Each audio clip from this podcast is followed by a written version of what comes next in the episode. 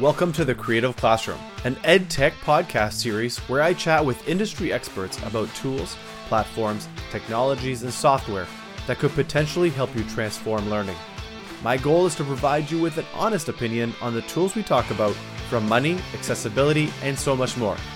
My name is Brian Willett, and welcome to the Creative Classroom. On today's episode, I'm joined by Rami Garas of Logics Academy, a company that provides digital literacy tools to educators in order to help them transform their classrooms into 21st century learning. Their products are designed to help students not only learn code, but also learn subjects through code. So they have lesson plans up on their website that align with curriculum uh, for each province. And these lessons help teachers implement their tools into their classroom so that students not only apply coding and learn coding, but they also receive content and enhance their understanding of the content as well. These lessons are designed and aligned for each provincial curriculum, which means that teachers can go there knowing that when they do one of these lessons or activities, they are essentially covering part of their curriculum and aligning with uh, what their curriculum is looking for. You may already know Logics Academy through some of their robots. Uh, one of the most common robots that you might know or see is their blue robot called Dash and its little sidekick called Dot. Uh, these blue robots are identified as a K to 5 uh, robot in learning how to code and applying these to subject areas. However, we talk about on this episode how Dash and other robots, which may have a grade range assigned to them, can be used at different levels depending on the user and what they're trying to do.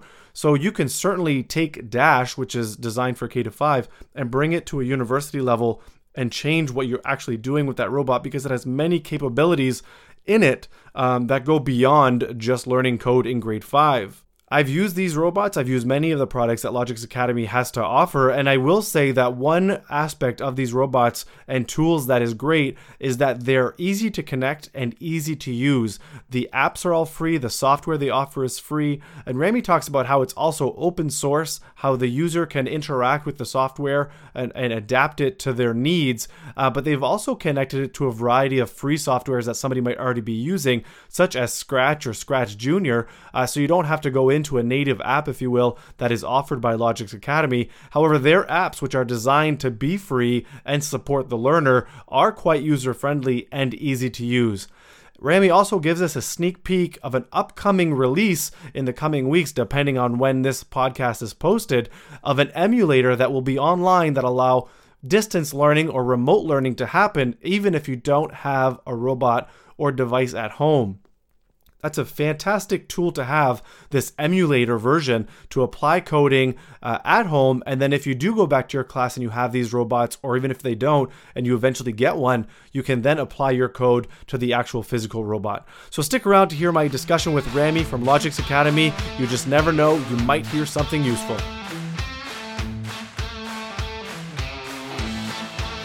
Welcome back to the Creative Classroom. I am joined today by Rami Garas from Logics Academy. Rami, thank you so much for joining me on the podcast.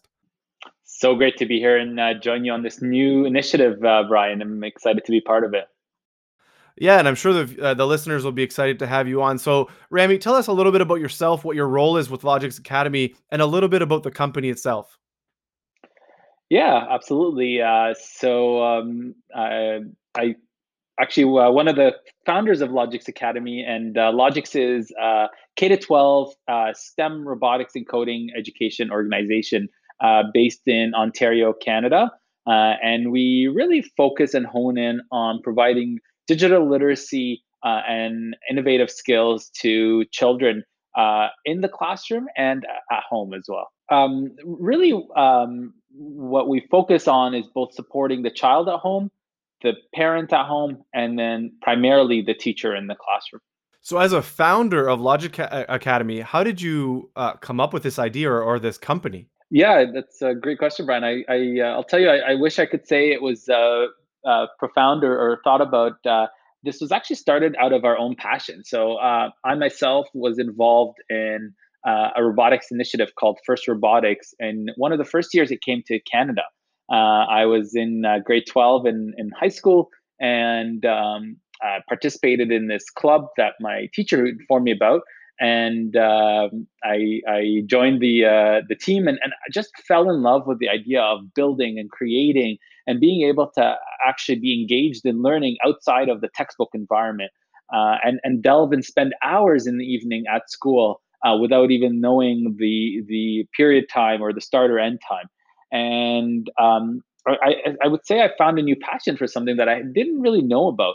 Um, I, I had an interest uh, prior to that, both my parents are physicians, so I had an interest growing up to go into medicine, and and I had applied at that time and got accepted into the sciences. Uh, and it was actually after that experience, late in in, in the school year, that I spoke to my teacher and guidance, and I said, "Well, this is really kind of cool. I, I want to do this as a a little bit more than just uh, a, a, school team." Um, and so I, I entered or applied and entered into engineering um, and, and got into robotics. And, and that was really my passion. Um, and uh, started doing robotics competitions. We started a robotics team at the university of toronto at that time. And, and it was really fun to just connect with other like-minded individuals uh, outside of the classroom. And i would say my learning uh, in that uh, team or club um, um, probably brought more to me during my university studies at the early onset than a lot of my classroom learning did. Um, learned about um, you know taking courses in machine shops at colleges, uh, learning all around how to actually fundraise and raise money, uh, how to manage a team, uh, and we we ended up growing the team substantially, uh, raised capital in terms of actually fundraising for for the team to sponsor and support our growth, and we traveled internationally and competed, which was quite phenomenal. Uh, and and that was kind of pursuing my own um, um, passion for it. And uh, it was then that we started thinking about how do we how do we share this with others. And and so um, we started simple program uh, out of the University of Toronto to actually bring in high school students to live on residence during the summer uh, period, where they can actually experience research at the university level uh, participate in in really cool competitions that we designed and developed just as volunteer students we thought this was really fun and cool. Um, and so pursued that further and, and grew that and then ended up mentoring high school teams uh, during the school year. Uh, we really had a thought that digital literacy was something that needed to be brought in to the school and to learning at a very young age. And and um, you know over 15 20 years ago this wasn't the case when we were ta- when i'm talking about when we were participating in this. So um, we we brought the idea just as an idea to the university at that time. But as you can imagine the university was focused very much on pre-entry into university. So uh, high school students was the focus. Uh, so as a number of just you know friends we started running uh, private programs uh, at, at local locations ran summer camps and started using off the shelf products and tools. So we used a lot of Lego materials, um, and uh, you know we were running summer camps and and, and fun activities uh, through all that time. And that at that point, that was really the trigger for us because we were really spending quite a lot of time trying to figure out how to sort all this material, how to manage the equipment, how to deal with um, you know uh, loss of equipment, tech support for kids, and and and quickly realized that if, if we wanted to have a true impact to this passion of ours of reaching every child in Canada, we had to actually work with the public education system. It wouldn't have worked just as a fun private summer camp. And I would say that was really the turning point of how we've turned from a group of friends doing activities that were really fun for a number of years to turning it into an organization with a true vision and mission. Um, and uh, at that point, we what we did was we uh, connected with faculties of education, specifically out of the University of Toronto, the, the Faculty of Education, to go and pursue uh, an opportunity to delve into research of what are the main factors to bring in experiential learning right into the classroom rather than pulling a student out and em- embedding them into a learning environment that's maybe an, an organization or uh, a research environment, et cetera. And so um, that led us to the main effort of how do we empower and equip every educator in the country to provide authentic digital literacy, robotics, and coding education to their students. And through that process, we tried to identify what were the current challenges um, for um, educators. And, and uh, fast forward a little bit, uh, we identified three main things. Um, one being um, the actual knowledge of the educators and training of the educators. Uh, and, and uh, at that time when we were doing research, it was it was quite uh, shocking to myself even to know that in the education system, quite a large number of uh, teachers didn't have a background in science, technology, uh, or engineering, and uh, especially in elementary. And, and that's kind of due to the system of how our education system is built. A lot we're going into focused in specialization in secondary. Um, but really, these young children, uh, you know, we were really keen on making sure that they were led and mentored by passionate individuals in the topic. And the second one was primarily providing them with authentic resources that were built for the classroom. I mean, these are things we take for granted sometimes in technology today, but back then, uh, simple things like how do you share equipment in a classroom? How do you charge and maintain the equipment in the classroom? Uh, how do you manage it so that you don't need a tech support, you know, uh, individual on site or, or or for every classroom to make this efficient and successful? Because otherwise, it was hours and hours of work. And we, as a bunch of techies, realized that it took us hours, so we could imagine the barrier for a teacher in the classroom above and beyond everything else they have to do in a day to day basis. And then, thirdly, um, the other component that we really um, target on or the challenge was the actual content and curriculum that they were working with. So in Canada, we got to learn that uh, curriculum is driven from a provincial perspective. Each province has its own set of learning outcomes or standards or curriculum. Um, but the delivery of that was really left to each school board, school, and even primarily teacher. And and we you know we saw a lot of as we we, we interviewed many teachers in the classroom, saw a lot of folks who had their binder of lesson plans that they taught to their kids, and and they would maybe share it or hand it on from teacher to teacher. Um, but we felt that in the digital world we were in, uh, that collaboration between teachers, not just in the same building, but outside of that building, maybe even in the school district or even across the country. Uh, and and what um, you know a, a, grade four child is learning in Moncton on you know New Brunswick versus what they're learning in in, in Winnipeg or Vancouver.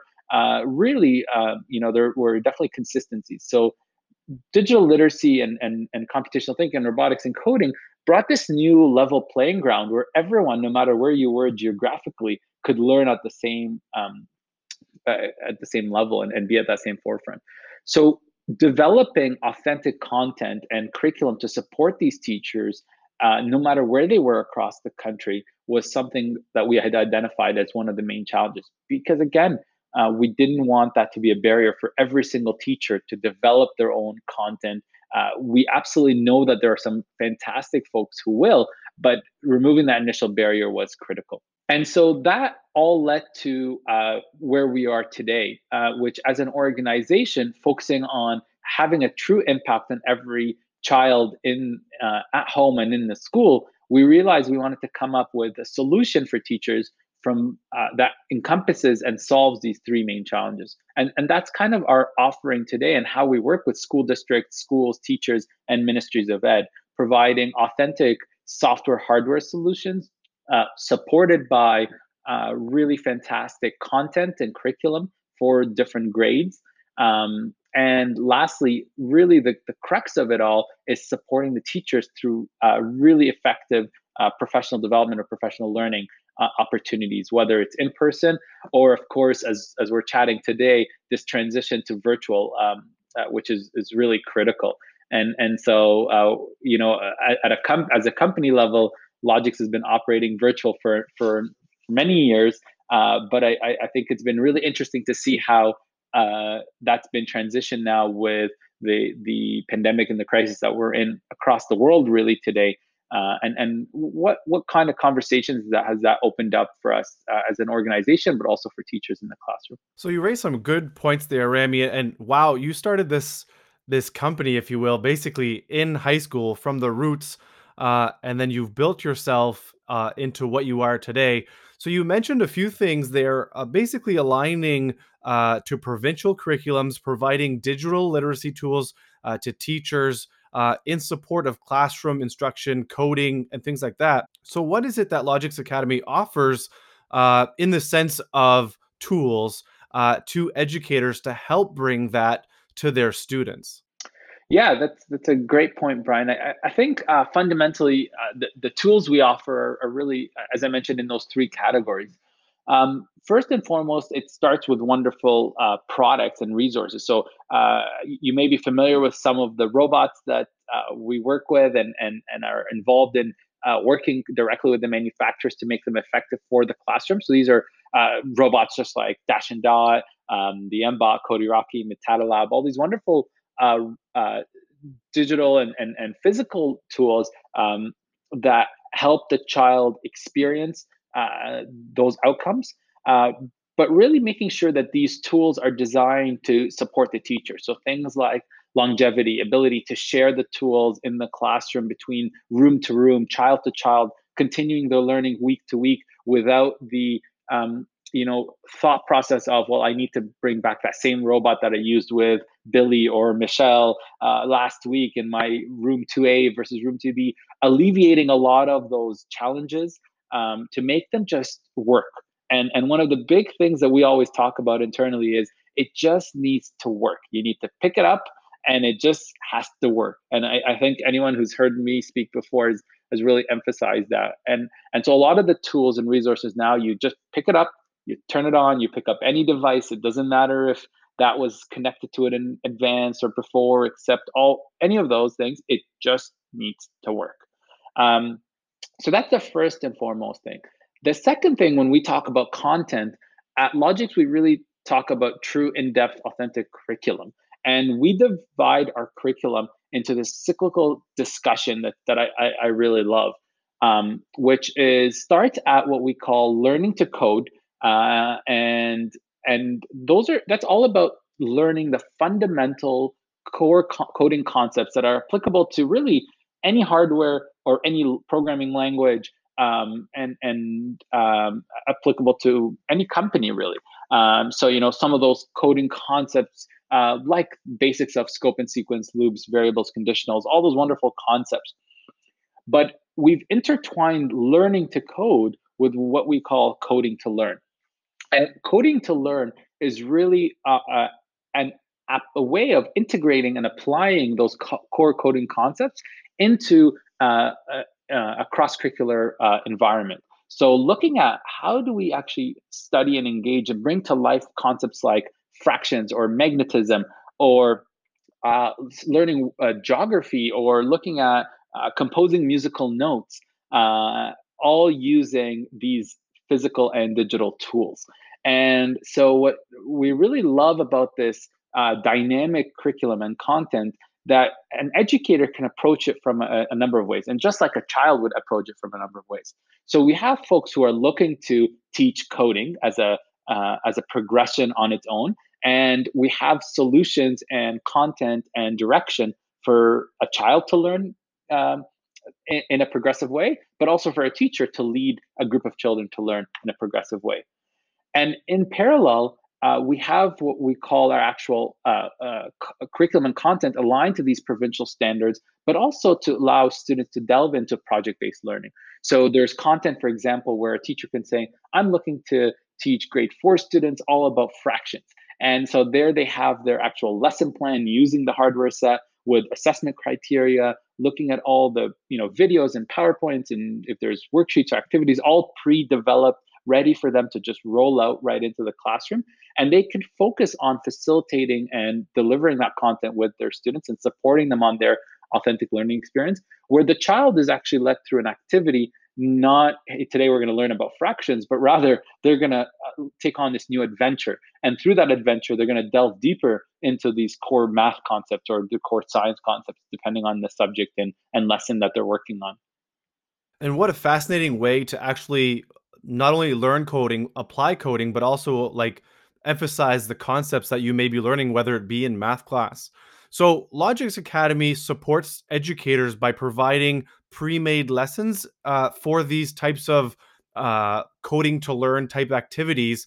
Um, and do you provide online learning for these teachers who would like to know how to use these lessons? Yeah, that's a great question, Brian. As I mentioned to you, I think those are the three main pillars. So providing the actual solutions, if, if you know, equipping teachers and schools and school boards and ministries of ed with the actual robots and, and all the software implementation, uh, as well as the actual content and tr- uh, for uh, teachers. So all these lesson plans, curriculum, activities for the child and for the teacher.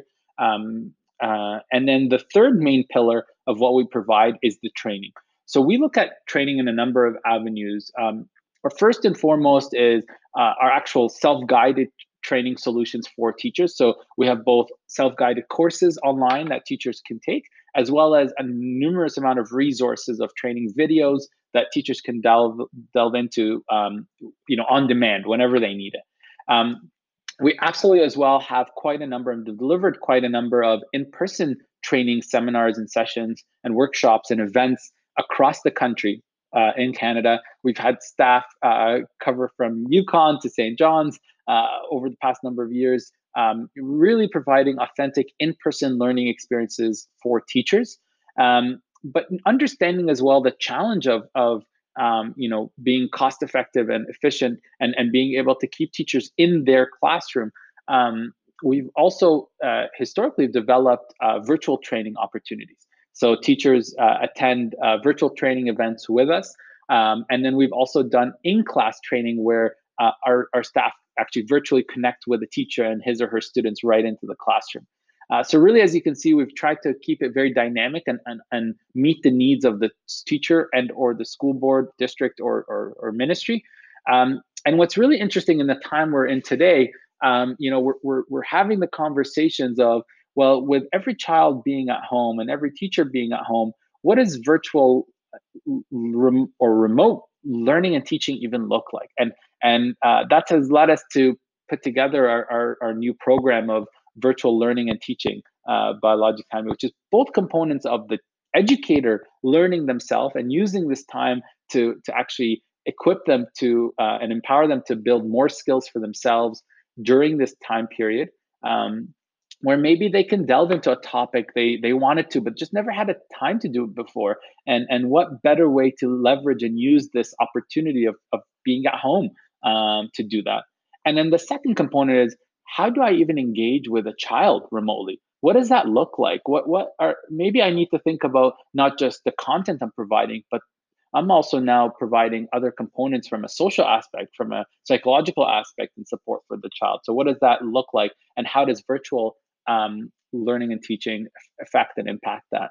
Uh, so, it's, it's been an absolute interesting transformation that we're going through right now um, to share some of the experiences we've had and worked with in the past, because those are all questions we thought of when we were doing virtual training for teachers. You know, I, I'm not standing beside you and, and seeing what you're doing on your tablet or Chromebook as you're programming the robot. Uh, but now I'm virtual, and, and how do I know what you're doing, and how can you know how can I communicate more effectively with you virtually? So we're trying to really uh, share a lot of the lessons learned that we've had and and, and have, uh, have learned from the past years of providing virtual training for teachers to to provide more authentic training for teachers today and that's valuable experience you know bringing that to districts and educators about what you've gone through for virtual learning and bringing that to the table so for educators who uh, go to the Logics Academy website for maybe the first time, or if they've been there before, they will see that you have a variety of project or products that are being offered to support educators in this digital literacy uh, program. Would you say that some products, or can you, you know, maybe let the listeners know, are there some products geared towards a specific grade range, uh, or are they all just universal and can be applied everywhere? Yeah, great question, uh, Brian. And, and um, you know, it's a point as well of discussion when we're working with manufacturers. What's the purpose of developing a specific product? Why have why not just have one product for everyone? Uh, and and so uh, you know, absolutely. When we talk about a physical robot, there's a number of facets that we um, think about in the development cycle. Um, so one one key component is how does that physical product engage with a student or a child or a teen or an adult um, in a number of ways. So there's the the physical way it interacts, so how it looks, how it feels, the shapes, the colors, all that wonderful, all those wonderful things. Two, there's sort of the social emotional uh, component. So some of these robots actually have a personality, they have a voice, they have an artificial intelligence uh, algorithm built into them so that they can react and talk to the child uh, or the student or the teen. Um, and then there's also the component of how you engage and uh, some people would say control the robot, uh, how you program the robot, how you uh, code the robot, or or how you communicate with the robot. And if you factor all those things in, that this is where we start getting into boundaries of uh, age or environment uh, or or grades that it works with. Um, so when we talk about specific products, there's absolutely recommended ages that they're designed for. Um, absolutely from a safety perspective, uh, you know, specific ages where they're recommended for, but also from uh, uh, you know uh, tested outcomes uh, with the child of how they respond to it, uh, and and the the tone and attenuation of the robot, the personality of the robot. those are all critical things that we think about and and then of course from an educational perspective the the technical capabilities of the robot drive what we could or, or I shouldn't say drive but uh, uh, implement or integrate with what we can teach with that robot. So as simple examples and and and you know without delving too much into it some robots um, you know they're capable of driving right? So you can go forward backwards left right uh, and and drive. What while some other robots have the ability uh, so, for example, Dash, if you're familiar with the robot, uh, you can actually control individual speed wheels uh, or we, sorry, speeds of each wheel. So, you know, you might say, well, that's fine. I can just drive forward, right, or left. But the implementation of that means we could do things like we could pivot, we can create arcs. Uh, and so when you start thinking patterning, geometry, mathematics implementation, you can go much deeper with the capability of the robot versus just forward, backwards, left, right. Um, so I know that's a one example, but you could see how hardware capabilities drive uh, or give you empower you to do more uh, in the curriculum perspective. And so, uh, from some of the robots, uh, we've been it's been really interesting. Some of these robots have been created, like the MBot for grade, you know, middle school, grade five to eight or so.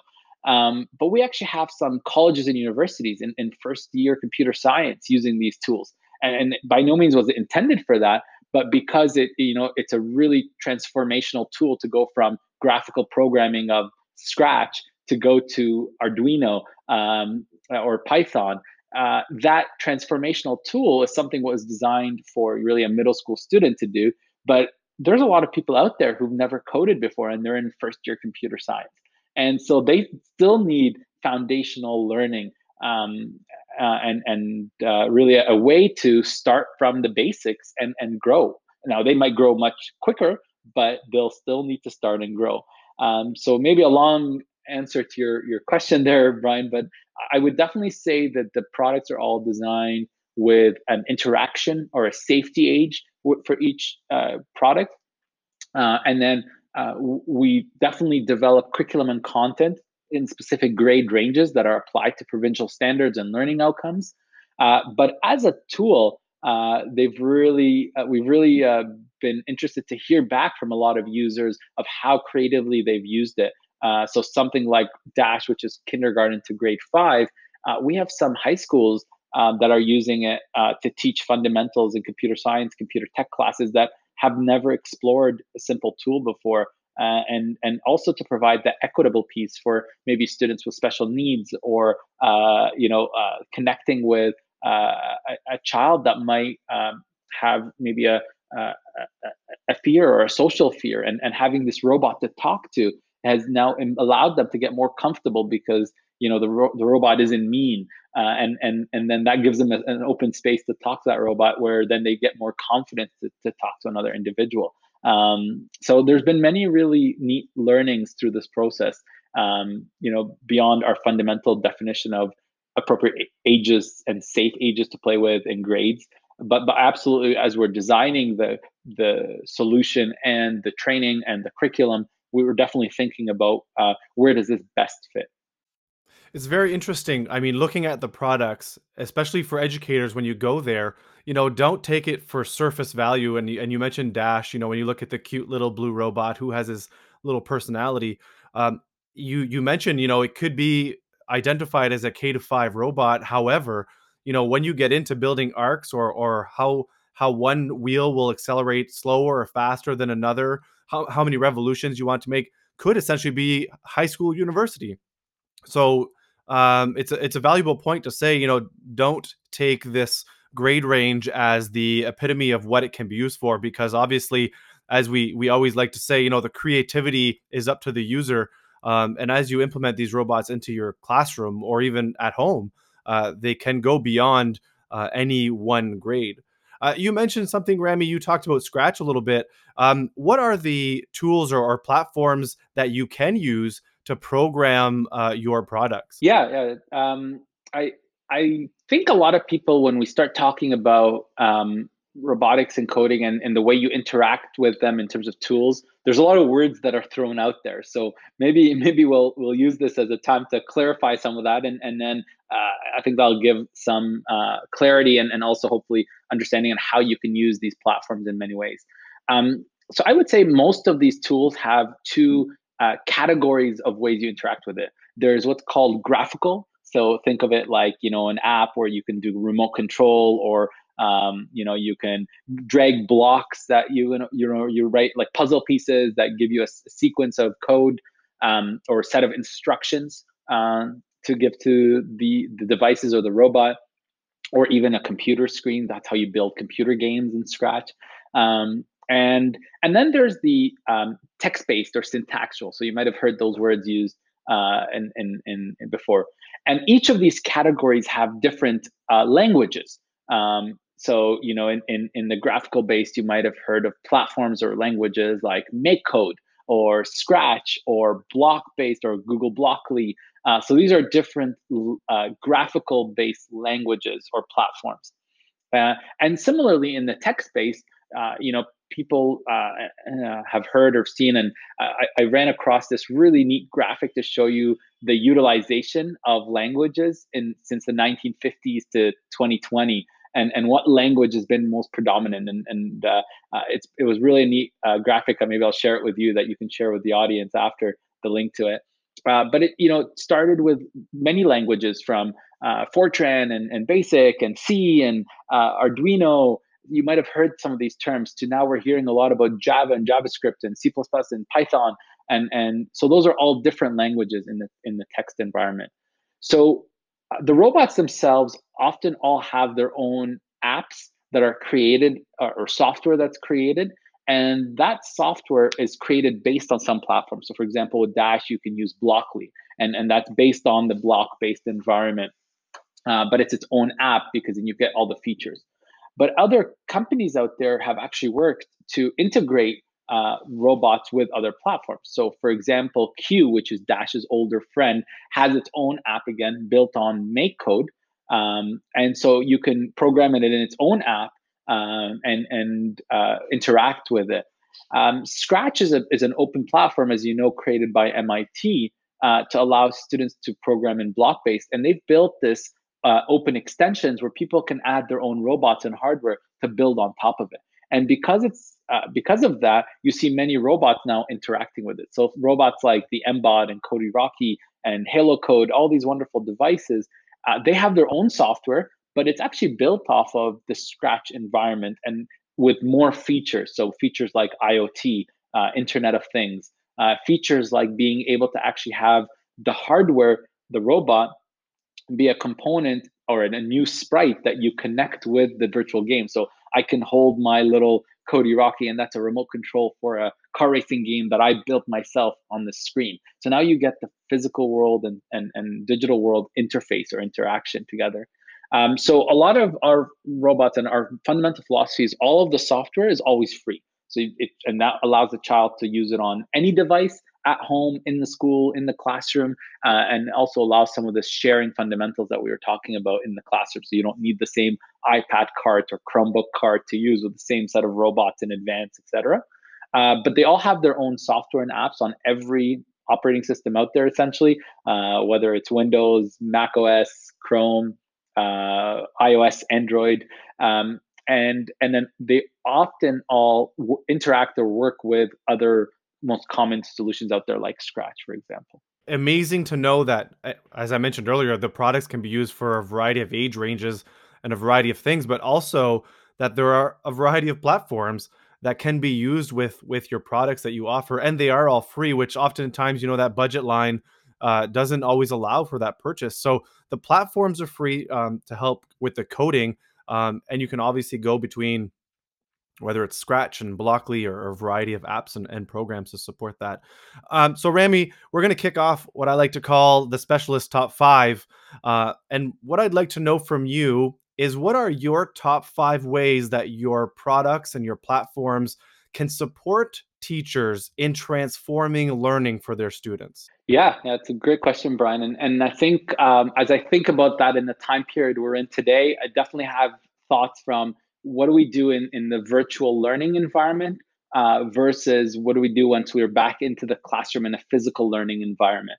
Um, so I, I, I may skew this from just top five to sort of a you know top three for each or something like that. But um, I would say just to add to that, one of the key things we're doing now is actually building emulators and virtual uh, emulators of these robots. So a child, even if they don't have the hardware at home, can actually interact from a virtual perspective.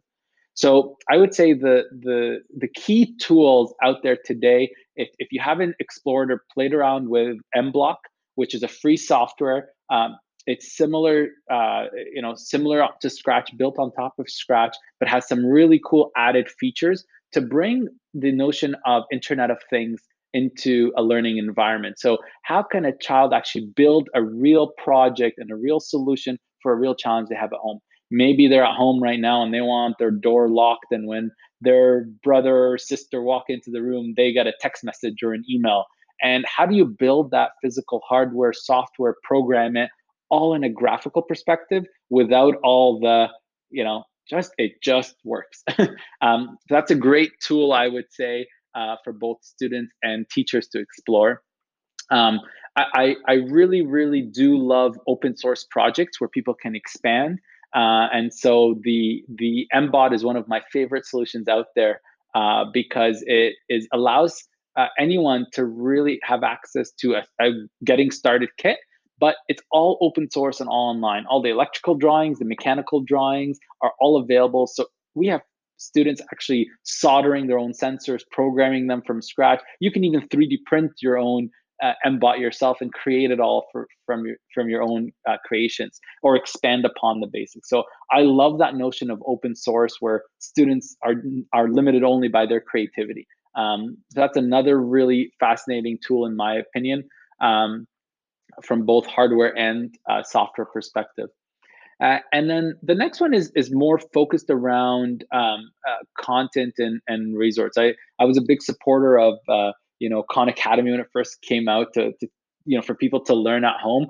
Um, so what we're trying to do is really empower um, teachers to learn on their own and and and equip them with whatever topic they want to explore. So it, uh, you know being able to go on to sort of like a, a library of online resources and and and so uh, we're building our own version of that and we have that out right now uh, for different hardware kits. Um, uh, but I, I know there's a number of tools out there with uh, with lots of uh, uh, uh resources for teachers. So that's pulling out curriculum and content of how to integrate these solutions in the classroom is is really you know an important tool overall. And and then lastly, I'd like love to share with you something called the Halo Code. The Halo Code's a little computer chip um, that's it's actually uh, quite affordable. It, it you know, it, uh, and what it allows individuals to do though is really powerful. It's got an onboard Wi-Fi module and uh, a memory uh, chip, and it's it's actually able to uh, with Bluetooth as well. So you can envision putting this little you know twenty dollar chip, thirty dollar chip somewhere remotely to monitor anything you want in terms of data collection and actually be able to send that to the cloud and collect that data. So you can imagine for a remote um, weather monitoring station, uh, a child can actually build a weather monitoring station or uh, a soil moisture detection station uh, and, and monitor their plants where that's connected to their school Wi-Fi network or their home Wi-Fi network. Data is transmitted and then that's all sent to either Office 365 or Google Classroom, and you actually get a, a sheet a data sheet collecting all your data points on whatever frequency. You can graph that data, and you can even set alarms, text messages, emails to to alert you.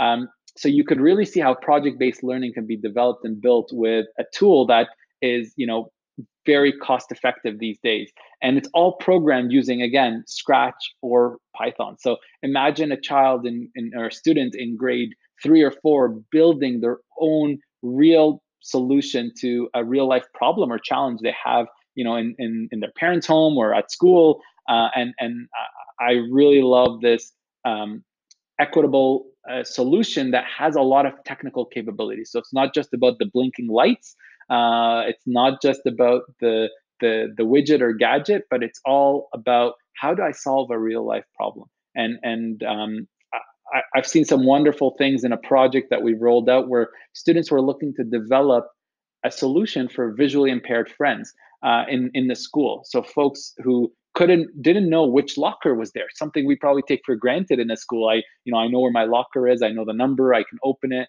Um, and they actually built a mechanism using this tool to identify which locker was that individual using a, a, tone, uh, an audible tone, and and then it would trigger uh, a communication to their iPhone, which had solutions to be able to communicate with the child. And so, what a wonderful, authentic project and its solution that's built by grade five, six students. And amazing to see that these tools can be used by by young students and the creativity there. Um, like you said, you know, they're limited only by their own creativity. So I, I just have two questions for you before we we, we end off here. Uh, my first one is you mentioned virtual emulators so that students can build and create at home without having the physical robot. Is that something that is housed on the Logics Academy website? Yeah, um, Brian. So these, this is a project we've taken on in the recent uh, conditions. So it will be uh, sh- uh, released actually uh, in, in the next few days on, on the Logics website, uh, where the students will actually be able to go and play uh, with a product like Matatalab. if you know Matatalab, it's a completely unplugged device where students can actually code the robot using tiles.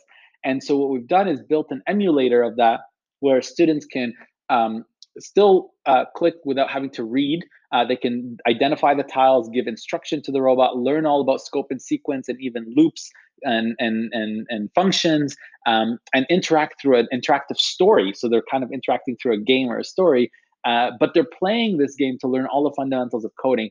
And we've built this as an emulator to replicate exactly what the physical hardware is. So if they do have the hardware, they can interact with it. If they go back to the classroom and they have the hardware in their classroom, there's definitely alignment between the two. And what, what's really pushed us to think forward is now that we have this emulator, what a wonderful equitable piece where maybe uh, in some schools there's a couple of these robots, but we can have every child building their code virtually and then testing it out on you know the, the limited number of units that are available depending where they are and, and whatnot. So uh, you know i think this time period is really pushing us to think beyond just what do we do in the next few weeks or months or however long we're learning from home but rather how do we actually co- use this time to come up with solutions that students will benefit from for years to come. And that's fantastic. You know you're you're adapting for the current conditions but obviously this is something that will support and benefit students and educators in the long term as well. Uh, so you talked a little bit about Halo Code, um, and you mentioned that it's cost it's not costly. So what would be the price point for a Halo Code if someone was looking uh, to start with that? Yeah, um, right now, Brian, I believe it's uh, thirty dollars Canadian, uh, in, uh, available in Canada at the moment. Um, so, and there's kits and classroom packs and things of that nature. But uh, again, it's it's uh, yeah, it's in the twenty to thirty dollar price range, depending on which country you're in. That's quite an effective, you know, that's uh, quite cheap, if you will, for for implementing a digital tool, whether it's at home or in a classroom. So uh, that's a great price point for a starter uh, pack, if you will, of, of, a new tech that you're trying to use. So, Rami, I, I appreciate you taking the time to join me today uh, on the podcast. Before we head out, is there anything else that you'd want to share with the listeners that we may not have covered just yet? Um, I, mean, I think we've uh, we, have had a fantastic conversation, Brian. I, I, the, the one thing I would add that you know has been something that we've been self-reflecting on in this time period we're in. I know everyone's really under uh, challenge of rethinking what does education look like in this time period. But as an organization, we've really been uh, using this time as an opportunity to challenge ourselves to how can we grow as an organization during this time? How do we benefit from uh, this opportunity in terms of learning? And uh, we're spending time to actually train even more of our own staff and getting everyone more comfortable.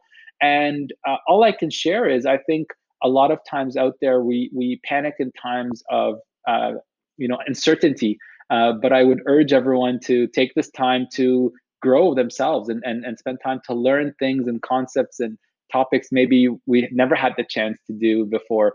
Uh, and, and similarly for teachers, I would say uh, this might be a great time to pick up a, a new tool that you know might have been overwhelming in the classroom with all the responsibilities and day-to-day tasks that uh, uh, you know we all understand how, how much work that is so hopefully this is a time to spend in something you're you're really passionate about or, or, or maybe interested in and want to grow that passion. And if you have any questions out there around the world of stem robotics and coding don't hesitate to contact us or reach out to any one of the folks on our team. We'd love to support and help during this time. Well, thank you again, Rami, for joining me uh, today on the podcast. If anyone has any questions, you know, uh, reach out to Rami or, or, one of the team members over at Logics Academy and head over to their website, logicsacademy.com, uh, to see the products that we talked about today, the resources that are available, and to see what they have to offer, whether it's virtual learning um, or products that you can utilize in your classroom or in this time that we are in right now with distance learning. So thanks again, Rami, for joining us uh, on the podcast.